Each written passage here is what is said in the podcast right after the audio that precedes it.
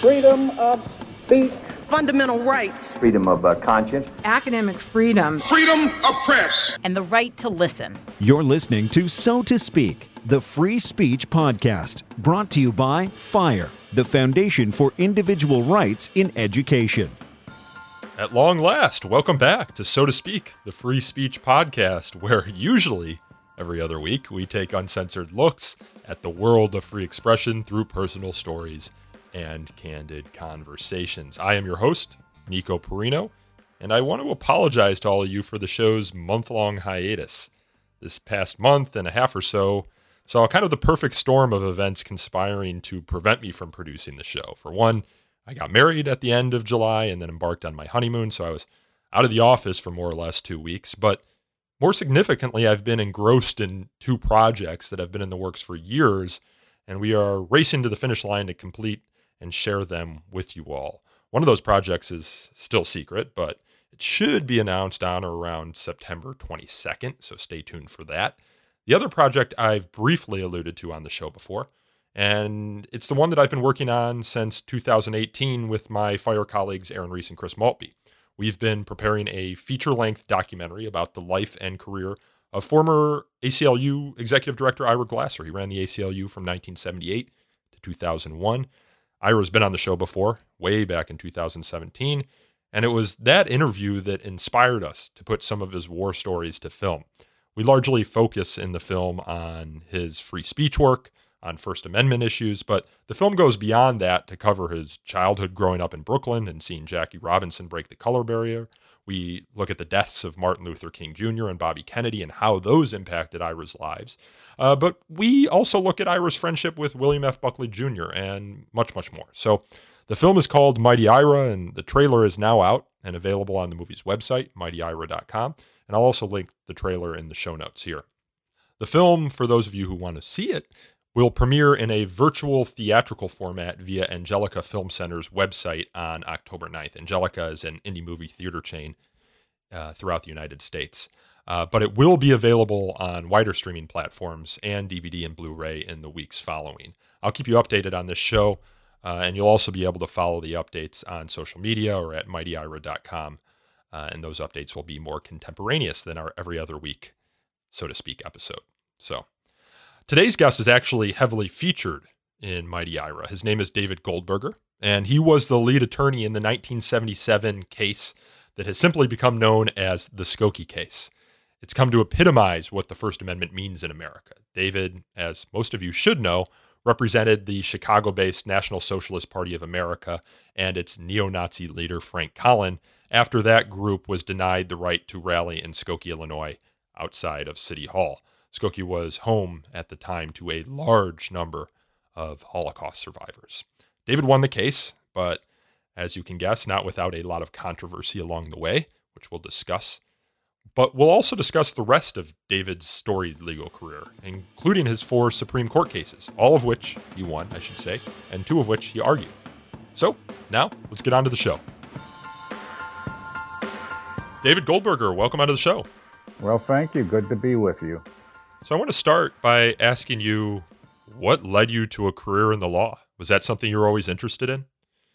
I started college with a uh, a commitment to go into the foreign service of all things. I'd been a high school exchange student and I got to graduate school. My dad had been telling me in the meantime, get a law degree, get a law degree. He was very traditional, and his view was no matter what it is, nobody can take it away from you. You can always make a living. And I got off to uh, graduate school in international affairs, and I started to look at the people around me that were going to go to into the foreign service, and I said, I'm not like these guys at all. This is I'm not. Gonna, this isn't going to work. And then I started to think about the things I could do with a law degree, and it all focused on public service and law reform. And I started to get really excited about it, and uh, I went to law school. Where where'd you grow up? I was born on the north side of Chicago in the Rogers Park area, mm-hmm. and we moved to the south suburbs, a place called Park Forest. Oh, I'm familiar. Is, I, I grew up in Elmhurst. So. Oh, so you know a little bit about it. Well, this at the when I was there, It was very, very conservative, six to one in terms of, if you know, six Republicans for every Democrat, I was told.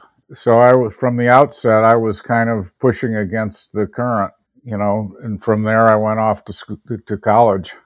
And where'd you go to, where'd you do your undergrad work? I started at the University of Illinois, but after a year I transferred to the University of Chicago. And uh, again, those were political times. It was the Vietnam War, and reform and uh, protest was in the air. Were Were you a activist? Would you is that how you describe yourself? Did you oppose the Vietnam War? And I was publicly? opposed to it, but I wasn't very active in my opposition because at that point I just was working my tail off on my studies and was very, very reluctant to take time out to uh, do anything except work toward my uh, my degree. So it really wasn't until after I got out of law school and uh, got my first job at the ACLU that um, I became an activist. And why the University of Chicago Law School? Did your undergrad work there, some of it? Was it just the easiest transition, or was there something particular about the school that drew you to it? Well, mostly had to do with the fact that I was in the college and I knew the law school was good, but I had no idea at the time that its tradition was very libertarian kind of Chicago school economics, at least at the time of Milton Friedman was on the faculty. So I did I really had no sense of the kind of orientation that it had. So I went there because it seemed to make sense and I was accepted. I re- really wasn't very strategic about it at that point. And that was the law school? Yes. When you were in law school, did you know what type of law you want to practice? I hear from, you know, aspiring attorneys all the time they don't really know what they want to practice when no. they get to law school and it's it's kind of after law school or at the tail end of law school that they decide. Well, Few are the students who know as soon as they go in. Were you one of those? Well, I probably uh, somewhere in between. I knew that I was not going to go into private practice. I was going to go uh, either into the public defender's office or find a job where I was involved in public service someplace. It was I had no interest in um, the traditional private practice, so that I can't say that I knew I wanted to work in the First Amendment or civil liberties area because I had no idea what my options were. But I knew what I didn't want to do, and that was private practice. How do you get to the ACLU then? Was that your first job out of college at the Illinois affiliate? It was um, talk about dumb luck.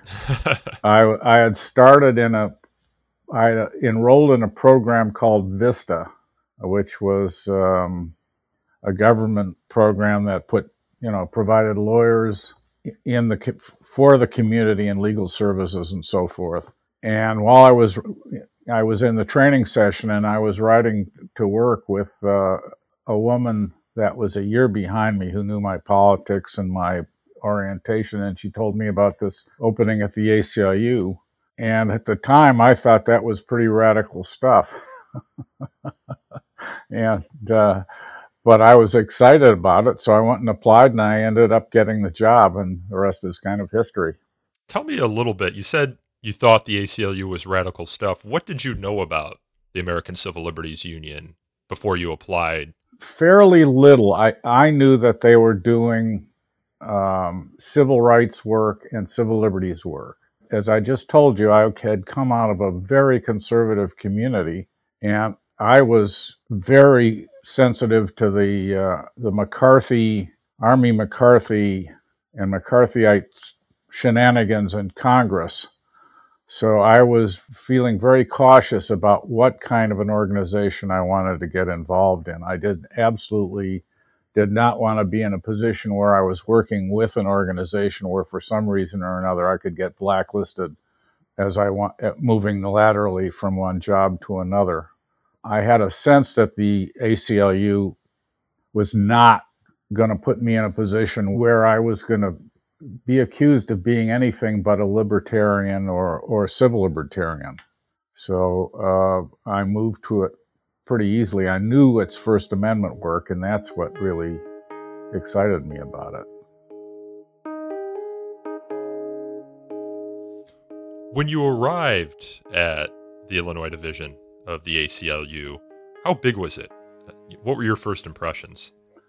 It was it was comparatively small. I think there were maybe a half dozen of us on the staff. There were two lawyers, an executive director, a fundraiser, that's four, an office manager, five, and then um, there was another woman that I think she was a utility infielder, so to speak, and that was uh, six. So it was really small. And did you come on as a staff attorney, or were you you eventually became legal director? Right. Um, I came on as a staff attorney. I didn't know my select my words carefully. I didn't know my didn't know my you know what from my elbow. I mean, I really did not. I, legal education for me was uh, sitting in a classroom and taking notes and taking exams or writing papers. I'd never had any training in trial practice. I did not know how to try a case. So I was not um, in a position, I felt, to do any kind of leading. I wanted to go to a place where I was going to learn how to do it. Is that still kind of the case as an aside? No. With legal education? I, I no. didn't go to law school, so no. I, I don't know. Now, I mean, there was a clinic there, but it was uh, when I was at, at the law school, but it was not something that every law student took. And um, there was not much stress on learning how to try a case or anything like that. Now is not so much the case. I think that there are the clinics uh, do terrific work around the country. They represent all kinds of clients.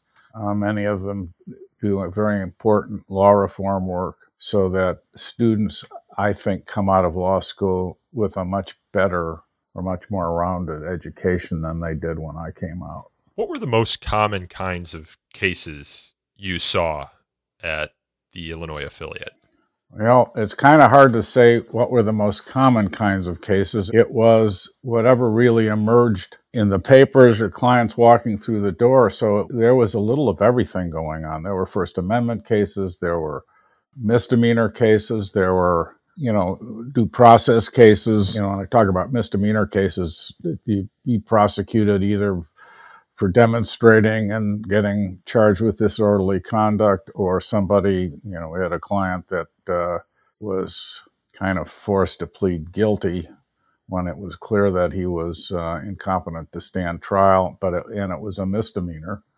I had a long hair case. Kids, boys were being thrown out of school for letting their hair grow too long and touching their collars.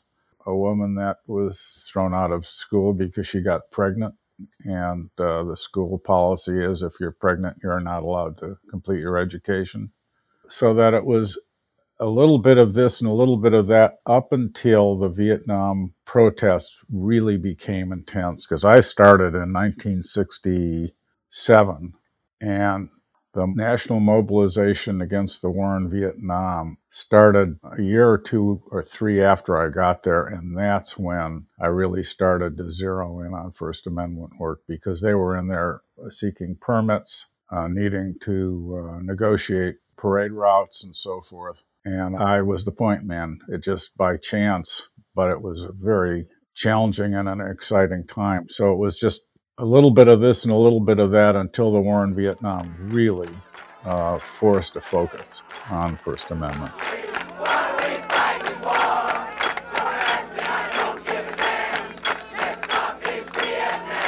Before you actually got involved in the First Amendment work, what was your conception of the First Amendment, in particular the, the free speech and assembly clauses?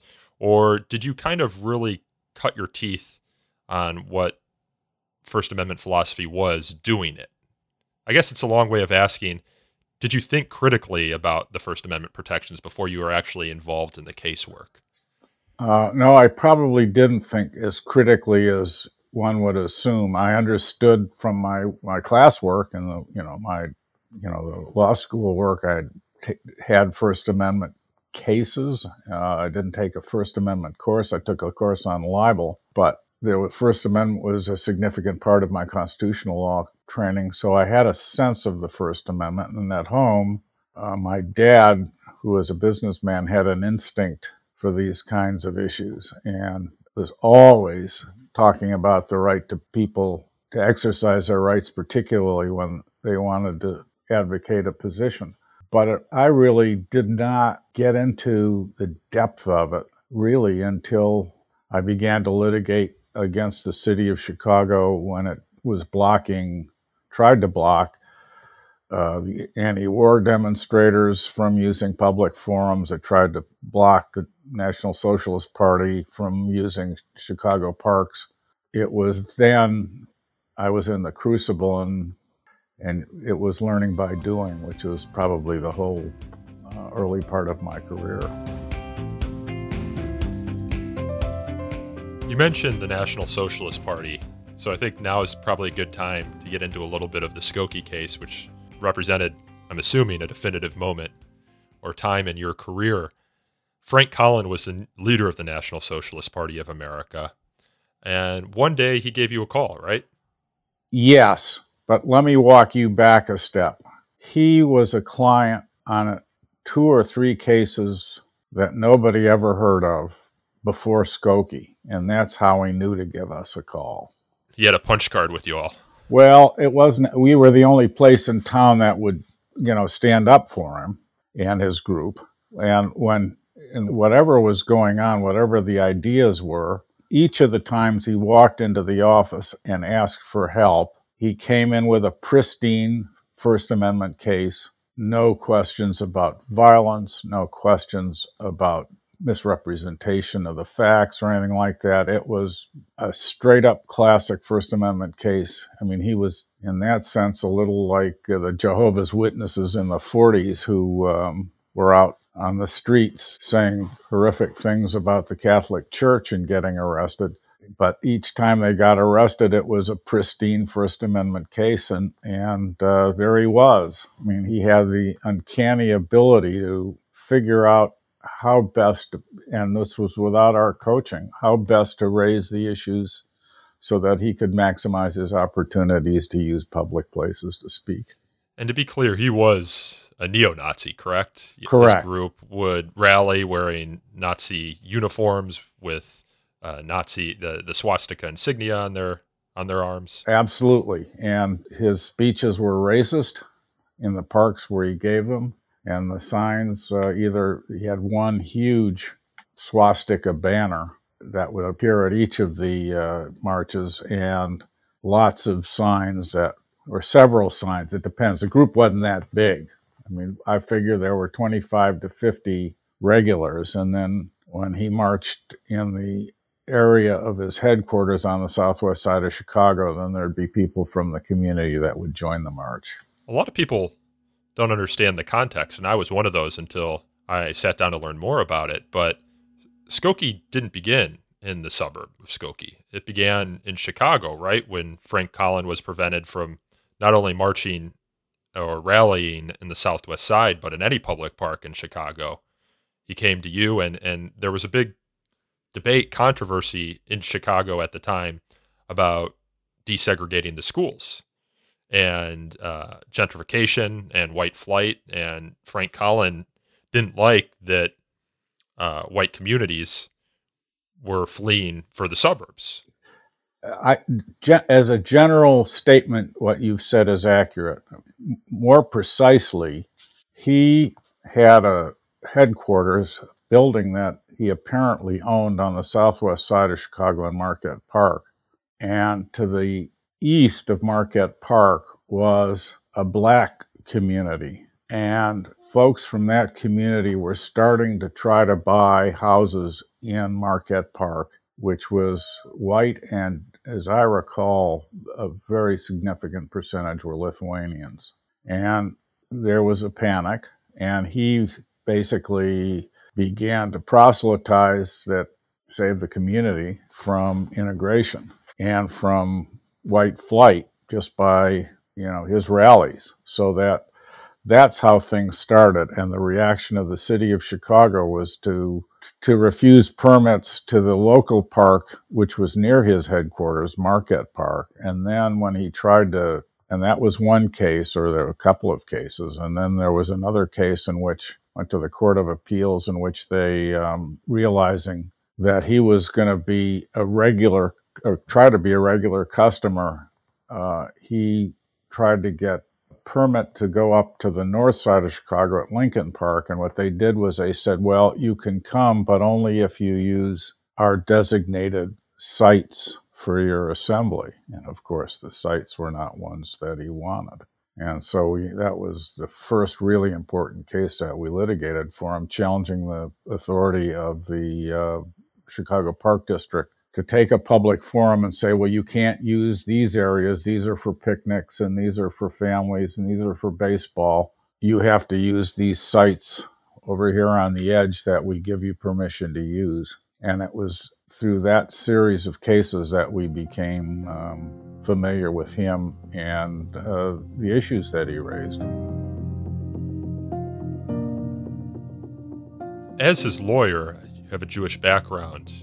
Did Frank find it difficult to work with you, or did you find it difficult to work with Frank? Frank was a client, and my attitude was that it was no different than me representing someone accused of a felony uh, yes, it was uncomfortable, but my attitude was that it was the job of a lawyer to put away feelings of disdain for a client and to roll up one's sleeves and get the job done. So that, uh, and I want to add to that, as I worked with him, I began to understand that whatever his agenda was and whatever he did on the streets, his answers to me were always accurate. He didn't lie to me about what he was planning to do with the assembly or at the assembly he was trying to uh, get the permit for. So I could trust what I was dealing with. And it was a relationship, therefore, that was defined as an attorney client relationship addressing a particular issue. So I was, you could always have your sense of um, separation from your client and you could keep your feelings under control. Do you think that's still an ethos that motivates a lot of young lawyers today? I know you've been out of teaching for a long time, but uh, at least in my generation, you know, I'm 30. I find it harder for people to separate the principle from the work or the beliefs of those uh, whose rights they are defending. Uh, and you, you see this in other aspects of our culture as well. For example, you can't look at some artists or watch their films if they have a background that might be seen to be deplorable or unsavory in certain aspects. I think the issue of the arts that's a whole that's a that's another can of worms. We may get to it, we may not, but it's a long-standing question too. Yeah. It's that one's not a new one. Yeah, but the, this question of neutral principles, I guess. No, abs- it, well, it's not so much the neutral principles that that I've seen shift and the attitude toward neutral principles. There are, for example, I think the public defenders and criminal defense lawyers are still hewing the line. They're doing what they're supposed to be doing, and they're not turning their noses in, up in the air and saying, "I won't touch that case." uh, I have a professional obligation to do it, and I'm going to get the job done, win, lose, or draw. And, and, to present the question kind of squarely with an example, Ronald Sullivan, who's a high profile criminal defense attorney, uh, professor at Harvard, black professor at Harvard, uh, leads led one of the residential houses there. Right. He joined Harvey Weinstein's legal defense team and was essentially driven out from the residential house, people thinking that it was unsafe to live right, right. in the same environment with a man who was on the legal defense team for someone accused of sexual assault. I absolutely think that, you know, I've, I watched the Sullivan case with some disappointment. I was particularly disappointed with Harvard in the way it addressed the thing and what the results were.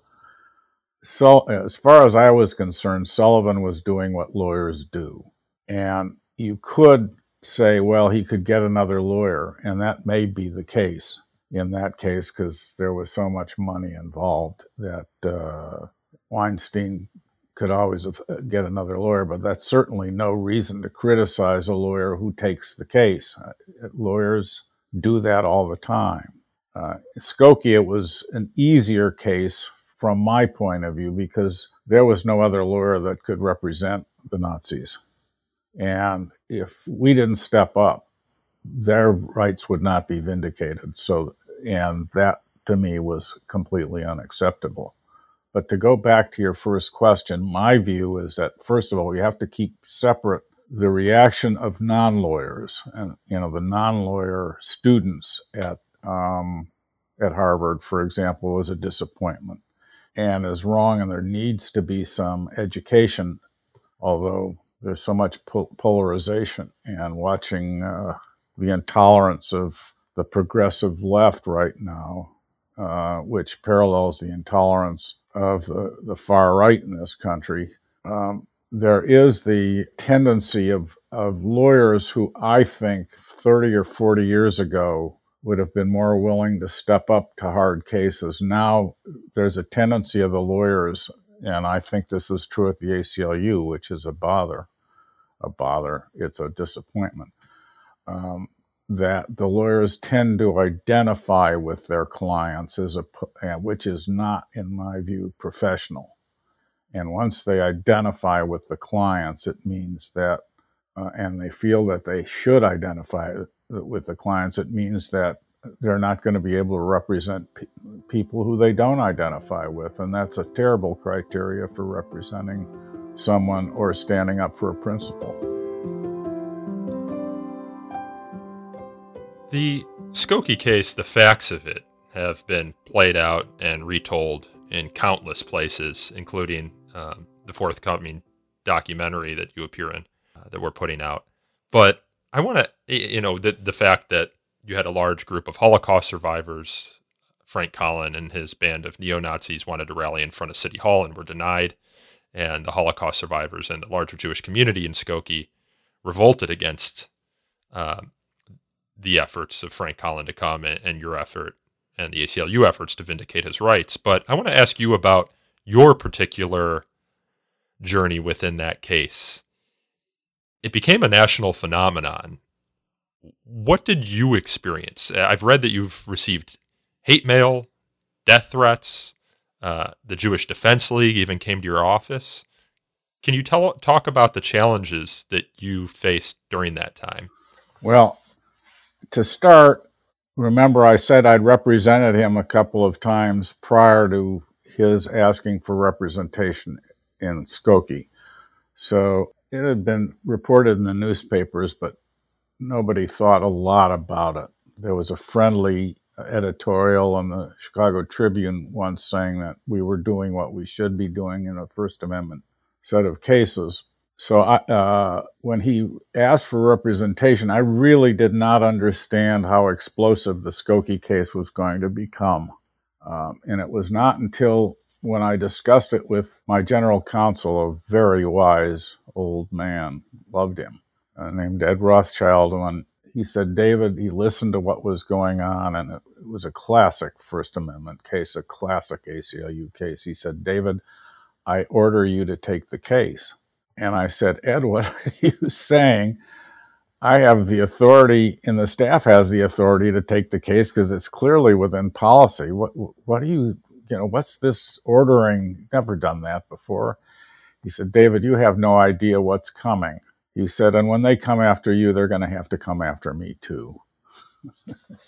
and that's when I began to get an idea that this was a much more explosive case than I ever imagined.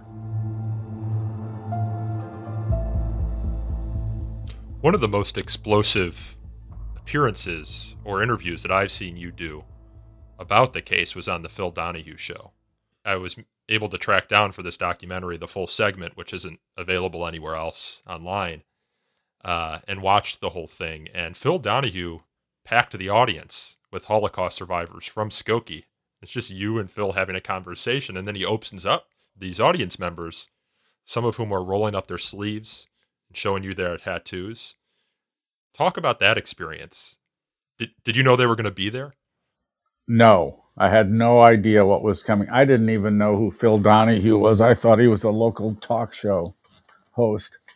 And I was in the uh, studio shortly before the, I mean, he called and he said, Would you appear on the show? And I said, You know, our attitude was, and particularly the executive director, I said, Whenever you're asked to explain your work as part of our duty as educators to educate people about civil liberties, so you go and you respond and you respond quickly. So I got the call and I said, Of course I'll do it. He then asked me if I'd do it with Collin, and I said, No. I said, If you want to interview Frank Collin, feel free, but um, I'm his lawyer, and if we are there together, I think people will confuse me with his cause, and I'm that's just not uh, something I'm up for. So I showed up at the studio and then I said naively about how big do you think your audience is? Expecting him to say, oh, several hundred thousand. And he said, well, and this was big at the time. I do not know whether it's big anymore, but he says about five million. And at, at that point, I said, oh my God, what am I in for? um, and then we went out, and I, again, he said, Well, I have a few people in the audience from Skokie who may want to ask some questions. I said, Fine. Well, I recognized some of them when questions started back and forth because I'd had contact with some of them and I knew how irate they were. I did not expect survivors. I absolutely did not expect the kind of heated exchange that emerged. He'll be the first one to be shot.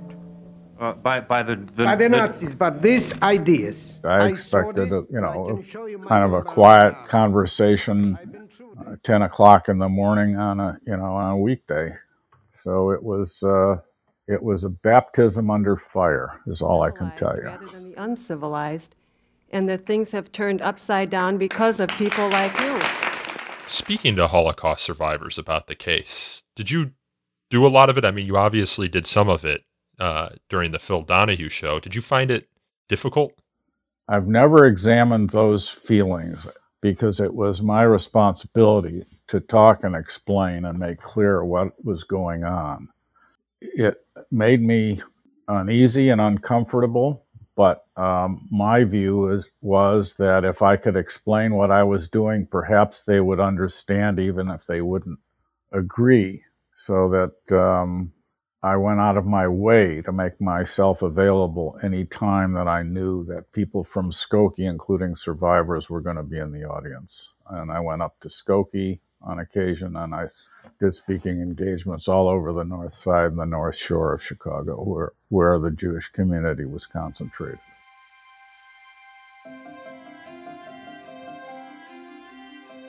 Frank Collin uh, eventually won his right to rally in Skokie. He never did. He ended up winning the right to rally in the city of Chicago, um, both in the city proper and then also on the southwest side in Marquette Park, which is kind of where everything began. But that first time you returned to Chicago, I read somewhere that you had moved your family away, uh, not permanently, but you left because you feared there would be violence. No, this was just on the day of the assembly. I got them out. We owned a house on the south side of Chicago, and I figured that the best thing for me to do was to get out of um, the house in case there was any either picketing or anybody threw stones at the house or anything like that. So it was just for about 24 to 48 hours we, we were out of the house. You eventually moved to Columbus, Ohio to teach at the Ohio State uh, Law School. That always cracks me up. How did that opportunity come up? I mean, what year did you go over there? Skokie ran from 77 to 79. And after we won in the Illinois Supreme Court and after the assembly, and the assembly wasn't held in Skokie, as you pointed out, but uh, due to some ne- negotiations and Collin's real agenda, which was to get into the Chicago parks. Skokie wasn't, I think, his ultimate goal. It was a peripheral secondary goal, which he was forced to by the, the closing of the Chicago parks. In any case, um, his demonstration was moved to downtown Chicago. After it occurred and it was successful, there was a minimum of arrests, almost no violence to speak of. Uh, I started to say, maybe, you know, I've been in this job for a good while. I've been had been teaching at uh, Chicago Kent Law School as an adjunct, and I liked it. And I said, why not do it full time? It's you know, it's kind of like once I'd been through Skokie, I, I to, frankly, I, I was, it was time for a change. I mean, the, the, case had really taken a lot out of me, much more out of me than I really understood. And I liked teaching, so uh, and I applied to schools around the country and interviewed at Ohio State and got the job. While you were at Ohio State, uh, you didn't stop litigating. No. If my research is correct, there were three subsequent Supreme Court cases you were involved in. Those just Supreme right. Court cases, right? Uh, two of which you you argued. I want to talk a little bit about those cases. Were they done as part of a clinic at Ohio State, or was this? Yeah, my case, lo- my course load at Ohio State was I taught a constitutional law course. This is throughout my career at Ohio State, which ran for 29 years. I taught con law, the First Amendment, and I taught in the clinic and became the director of the clinic ultimately. And so I continued to litigate law reform cases where I could in light of all the other things that were going on. So the cases that I litigated that you refer to were clinic cases, and I did them and in conjunction, the ones that went to the Supreme Court, the ACLU was uh, also uh, involved institutionally. I was lead counsel. They signed on as uh, inst- as institutional support. You kind of continued the theme of representing individuals at the periphery of American society in some of those cases. Right. Uh, in Cutter v. Wilkinson, I believe it was Satanists who. Well, were, it was. Uh, this is 2005, right? The most right. recent one. The clients were there were three different religions: Satanists, Asatru, and um, the third one will come to me probably after we're done with the interview. But they were the, the three lead clients. The most visible and the most active client were the Asatru clients. And what's Asatru? I, I'm not familiar. They were essentially worshippers of Thor and the gods of Northern Europe. Vikings. That's right, except for the fact that they were being blocked because the Department of Corrections saw them as white nationalists and felt that therefore they were part of the, um, you know, white inmate culture that would be potentially violent. So they wanted to make sure that they couldn't get together for groups uh, worship and they could not have uh, permission to engage in any kind of worship at all. As far as the um, the department was concerned, they threatened the safety and the well-being of the uh, department's institutions. You argued that case. Did did you win that case or lose Right. that case? It was confusing to me. No, we won. It, we won that case. That case was.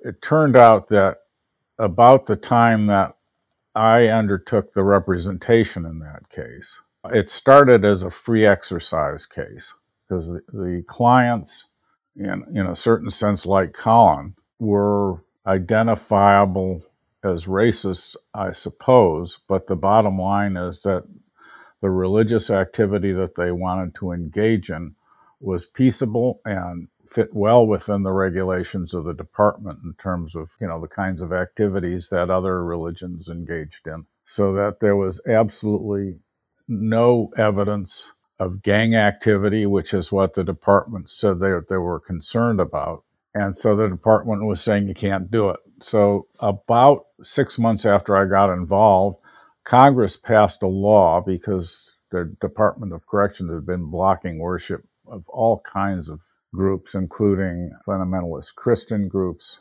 And Congress passed a law called the Religious Land Use and Institutionalized Persons Act, which required departments of corrections to accommodate the religious worship of the inmates if they were going to get federal money. And the state of Ohio challenged the constitutionality of that law.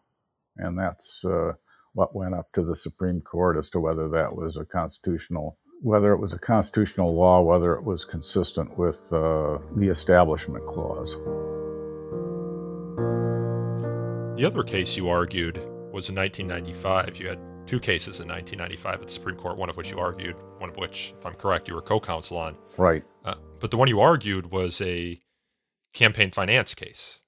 It was a campaign regulation case that was about whether or not a person who was leafleting to oppose a school levy and handing out leaflets without her name on it could be fined because the Illinois, I beg your pardon, the Ohio legislature had passed a law requiring that the individuals always had to identify themselves on their campaign leaflets and on their campaign materials. And you won that case. Correct. I mean, a lot of people don't think of uh, campaign regulations as involving this sort of activity. You know, just a concerned citizen handing out leaflets uh, in opposition to a proposed school tax levy. But right, often they are applied to your average citizen, your neighbor, yeah, who's engaged in that acti- activity, and and it's done unknowing to them, and often it's these regulations are applied inconsistently and only when there's someone who has an axe to grind with the underlying speech or activity. Margaret McIntyre, the client, I, I don't think I politically I would have could agree on lunch with her.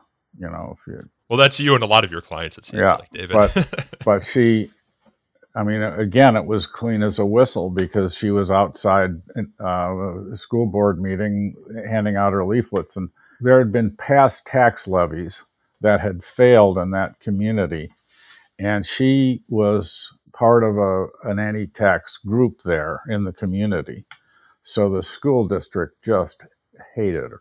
So here was an opportunity because she was a gadfly. She was a community gadfly. Here was an opportunity to sting her. And so they went after her. And the uh, Ohio Election Commission brought in and went after her, and she was fined. the other case, and you were 4 0 at the Supreme Court, if you include uh, the Skokie case, which went up there for review in kind of a quick and dirty fashion. But the, the other case was Capitol Square Review and Advisory Board v. Panetta, if that, I'm pronouncing that last name Panetta. correctly. Yeah. Panetta. Vince Panetta, right. And this involved uh, the right of the Ku Klux Klan to place an unattended cross on the Ohio State House Plaza uh, near a privately sponsored menorah during the holiday season. Now, Right. that's I mean that's that's a very visceral image uh, for a lot of people. Uh, the review board denied the application for them to erect the cross, but if we're committed to viewpoint neutrality, allowing the menorah to go up and not the cross uh, would seem to me to be viewpoint discrimination. Absolutely. And and I mean, it wasn't like they were going to be juxtaposed to one another, but they weren't going to be all that far apart. I would imagine fifty or hundred feet apart. But the uh, one of the things that kind of surprised me during the case, although the argument was abandoned in the Supreme Court, when I asked the Attorney General, or I beg your pardon, I guess the state solicitor at that point, how you could have the menorah without allowing the cross. And his response was, well, the menorah is not as holy as the cross. And um, I mean, what do you say to that? I, as a Jew, was offended. Yeah. And I told him, I mean, you know, are you going to tell me my symbol's not as worthy of uh, respect as the uh, the Latin cross? Give me a break. Fortunately, they did not make. He was not the same uh, attorney that argued the case in the U.S. Supreme Court. Ultimately, they did not make that argument in the Supreme Court. I did not think it was going to fly. Yeah. Presumably, you could you could ban cross burnings, or as the Klan likes to call them, cross illuminations on the property. But the the mere image to the extent that you ban, you know, open flames and whatnot. Right, right. And this was just this was just.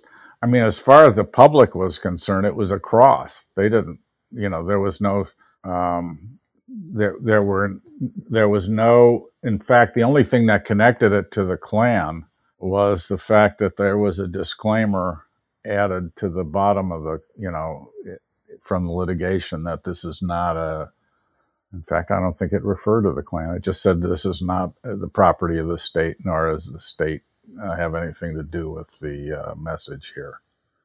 The the '90s were quite a time for uh, Klan cross cases. I mean, there was Virginia v. Black, and I believe RAV was also right a uh, Klan cross case. All of which I believe the ACLU was involved in in one way or another. Yes, and that's a worry because I hopefully they they will show up when the time comes. I, they, I think the national legal director understands their responsibility in these kinds of cases. Yeah, David is a a very strong First Amendment guy. I actually watched the documentary about the ACLU's uh, Trump cases uh, called "The Fight" recently came out, uh, and they talked a little bit about Skokie and there were a number of people who were arguing against the ACLU's position in the Skokie case, but David stayed pretty strong on it. I don't know if he's fighting a lonely battle or not, but uh, in my experience, David has been a very strong uh, free speech First Amendment advocate. Yeah, well, because some of the younger people on the ACLU staff are not so inclined. The the Supreme Court cases. What's it like to argue in front of the Supreme Court? Intimidating. I mean, it, you know, th- there are lawyers who um, kind of practice with a swagger and with a sense of absolute self confidence. I'm not one of them. Uh, and so, arguing before the Supreme Court, you know that it's going to be, um, these are people that are smarter than you are or as smart and, and at the very least, uh, the justices have read the papers and they've had law clerks also help prepare them. So, uh, and they have positions. And so they're going to use the questions that, and you know this ahead of time, they're going to use the questions they ask you to, to make their position clear to justices that they think don't agree with them or that they want to bring along to their side. And you also know, which is something that's not, I don't know if they still do it, but I know they did it uh, when I argued my last case. It was rumored that they would take a vote on who made the best argument of the day when they were back in ch- chambers. So you knew that it was um, like a law school examination, and those aren't fun. I want to close out you used the word earlier in the conversation, civil libertarian, and um, you know I'm younger, like I said, 30 years old, doing similar work, albeit in a smaller domain that is higher education. And some of my heroes, when I first started doing this work about a decade ago, uh, were the old school civil libertarians. I attended Nat Hentoff's funeral in 2017, and uh, Norman Siegel and Ira Glasser I didn't know them at the time. I hadn't even heard their names before. Came up to me, were introduced to me, uh, and they said, "Oh, you're at Fire. You do what we used to do." And I said, "Okay, well, who are you and what did you used to do?" and they explained it to me. And subsequently, I invited Ira to come on the same podcast. He had retired in 2001 as executive director of the ACLU and told me when I invited him on the show that he might not remember much and anyone who's ever spoken to Ira knows uh, he remembers everything. Three hours later, we hadn't even uh, reached the tip of the iceberg. He remembered everything. That man, you know, he's 82 years old now, or or something, and he's got a steel trap mind. Yeah, he's amazing. But Nat Hentoff, you know, Ira Glasser, Norman Siegel, Aryeh Neier, uh, David Goldberger, uh, you know, these were are my heroes when I started this work old school civil libertarians, uh, many of whom came from Brooklyn. Somebody used to tell me, uh, told me a joke one time that if you called up the ACLU with a First Amendment case and you got someone with a Brooklyn accent on the phone, uh, you knew you were in good hands. But which, which, when I started to think about those at the NYCLU and uh, at the National ACLU, I was like, yeah, you're probably right, actually, at least back in the day. But uh, this is a generation that's retiring from the barricades. Um, right. right. This, I when I was interviewing Norman Siegel for the same documentary that you're appearing in, he made this gesture. He said, "If I could define what I do, it w- would be neutral principles. If I had any tattoo, it would, it would be across my chest and it would say neutral principles. Right. Uh, and that to me defines what it means to be an old school civil libertarian. But that generation and the events in America that led that generation to believe what it believed, namely the civil rights movement, uh, for many of them, the Vietnam anti war movement, uh, again, retiring from the barricades, or in the case of people like Nat Hentoff or Norman Dorsen, are quickly fading. That's what inspired me to make the film that's ostensibly about Ira Glasser and his life and career, but is more about what it means to be a civil libertarian. Uh, and I worry that my generation doesn't value the same principles or doesn't know the history well enough to value the same principles. I wonder if you have that fear as well. I share the fear, um, although it's maybe not for the exact same reasons that you've articulated. It has less to do with the history and more to do with the fact that everything has become so polarized and politicized. Yeah.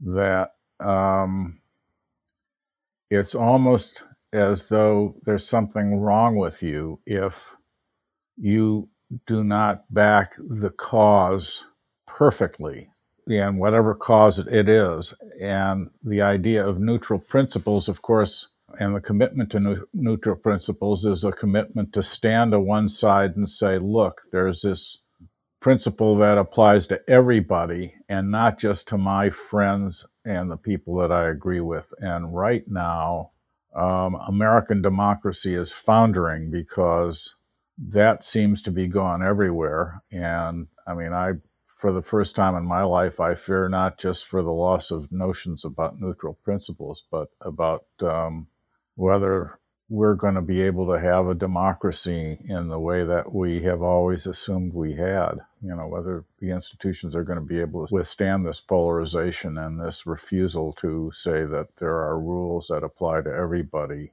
and not just to my friends.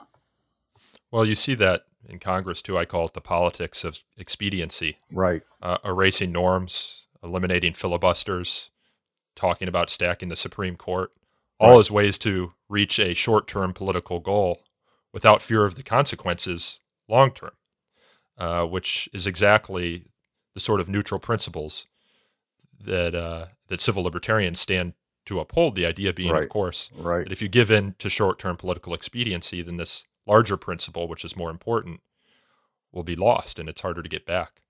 Yeah, it seems to me there absolutely. There's no reason that you cannot be either a progressive member of the Democratic Party or a um, a member of the Tea Party, if you will, or whatever they call themselves at this point in time, and still also adhere to the notion that there are neutral principles that apply to everybody, even to me, and even when I don't like the consequences.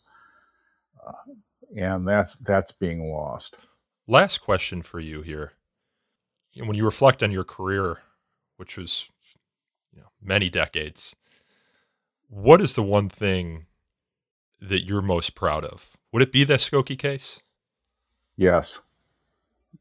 I'm in terms of what I did, um, yes, that was something that I am very proud of. To ask the question or answer the question a different way is, you know, I am proud that I've been able to stand up for neutral principles and fairness, basic fairness, which is what I think neutral principles means, and um, and I hope that that's not lost in the next generations. Well, David, it's been a pleasure having you on the show, and hopefully I can have you on again sometime soon. All right, I appreciate the invitation. That was David Goldberger. You can learn more about him and the Skokie case in the forthcoming documentary, Mighty Ira, which is due out on October 9th via Angelika Film Centers. This podcast is hosted, produced, and recorded by me, Nico Perino, and edited by Aaron Reese. To learn more about So to Speak, you can follow us on Twitter at twitter.com slash free speech talk or like us on Facebook at facebook.com slash so to speak podcast. You can also email us feedback at so to speak at thefire.org.